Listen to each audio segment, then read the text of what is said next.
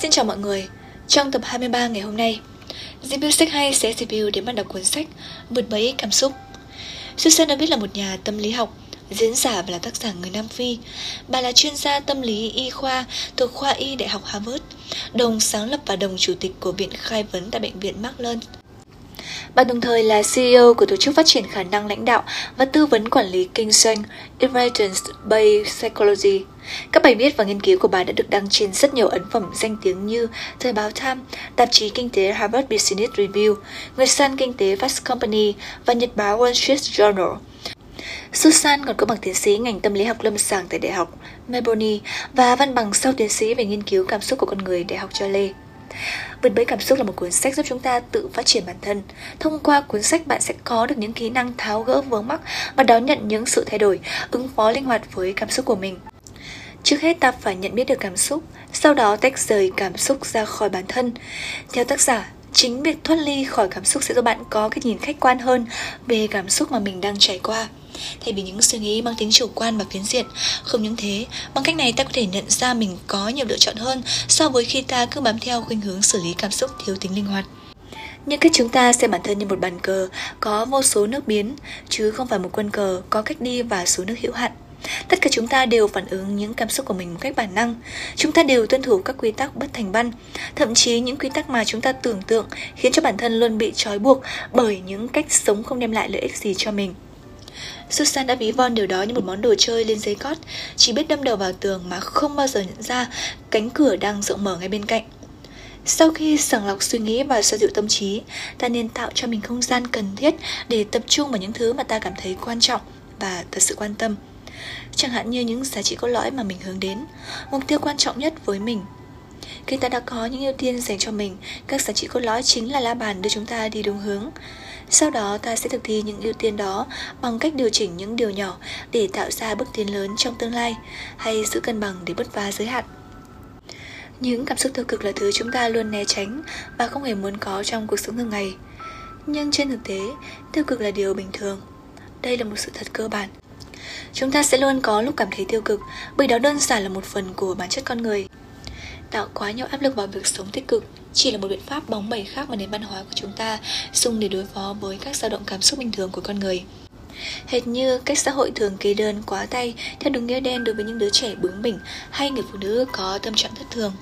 Thật ra việc chúng ta khi đối mặt với những cảm xúc tiêu cực bằng cách cố tỏ ra tích cực, mình phải lạc quan lên mới được. Hay phớt lờ nó, nó cũng chỉ là điều nhỏ nhặt mà thôi, hoàn toàn không có tác dụng, thậm chí còn phản tác dụng. Chúng ta thường luôn tin rằng chỉ cần cười lên thì mọi chuyện sẽ tốt đẹp. Nhưng thực tế thì không phải như vậy. Hành động này làm gia tăng sự kỳ vọng không thể đáp ứng. Và những nụ cười giả tạo này cũng như khao khát được cảm giác vui vẻ Khi chúng ta không đón nhận những lợi ích mà cảm xúc khó chịu đem lại. Susan David tin rằng thay vì để cảm xúc khó chịu làm ta trịch khỏi những mục tiêu đã định, ta có thể đón nhận chúng một cách cởi mở, sẵn sàng như một nguồn cung cấp năng lượng, sự sáng tạo và sự thấu hiểu. Và những ngọn hải đăng chỉ đường để hướng ta tới những giá trị cốt lõi mà ta mong muốn. Susan cũng đã đưa ra cho chúng ta những lợi ích của những cảm xúc tiêu cực. Chẳng hạn như giúp ta xây dựng lý lẽ vững chắc, giúp ta trở nên lịch sự, chú đáo hơn, hay khuyến khích tính kiên trì của chúng ta. Tốt hơn hết, chúng ta phải đón nhận những cảm xúc một cách chân thành, cho dù chúng là những cảm xúc tiêu cực hay khó chịu. Những cảm xúc chân thực có thể là sứ giả đến để giúp chúng ta hiểu bản thân mình hơn và khơi gợi những nhận thức sáng suốt về những ngã rẽ quan trọng trong cuộc đời mình. Bà cũng chỉ ra rằng sự linh hoạt trong cảm xúc là một cách tiếp cận bốn bước cho phép chúng ta điều hướng những khúc quanh của cuộc sống với sự chấp nhận bản thân, tầm nhìn rõ ràng và một tâm hồn cởi mở. Trong hơn 20 năm nghiên cứu của mình, Susanovic đã phát hiện ra rằng bất kể những người thông minh, kiên cường hoặc sáng tạo đến đâu, khi họ phát lời những tình huống hoặc tương tác khiến cho họ cảm thấy như thế nào, họ sẽ bỏ lỡ cơ hội để có được cái nhìn sâu sắc, bị lôi cuốn bởi những suy nghĩ và cảm xúc và những thói quen khiến họ không thể phát huy hết tiềm năng của mình. Những người nhanh nhẹn về mặt cảm xúc cũng trải qua những căng thẳng và thất bại giống như bất kỳ ai khác.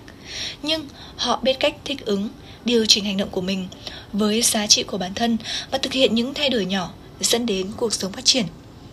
Thông qua vượt bẫy cảm xúc, lồng ghép trong những câu chuyện của những khách hàng mà Susan David đã từng gặp, bà đã đưa ra cách tiếp nhận tốt hơn hết là cho phép bản thân cảm nhận những cảm xúc đó, cởi mở với chúng và thể hiện lòng trắc ẩn. Hãy tưởng tượng một đứa trẻ nhỏ đang khó chịu phản ứng với một điều gì đó mà chúng cho là đau thương. Chúng ta sẽ phản ứng chúng như thế nào? Chúng ta có thể sẽ không bảo họ hút nó lên hoặc mắng mỏ họ vì cảm giác như vậy. Thay vào đó, ta sẽ đến gần họ, ôm họ và thể hiện lòng trắc ẩn. Ta cũng nên làm như vậy đối với người lớn, kể cả chính chúng ta. Cuộc sống đầy dây những ván lặn và những vách ngăn khác, nhưng như chúng ta đã thấy trong suốt cuộc thảo luận về sự nhanh nhạy của cảm xúc này, việc thực hiện bước nhảy vọt không phải là bỏ qua, sửa chữa, chiến đấu hoặc kiểm soát nỗi sợ hãi, hay bất cứ điều gì khác mà bạn có thể trải qua. Thay vào đó, đó là việc chấp nhận và để ý tất cả những cảm xúc cũng như suy nghĩ của bạn. Xem ngay cả những gì mạnh mẽ nhất trong số đó với lòng trắc ẩn và sự tò mò.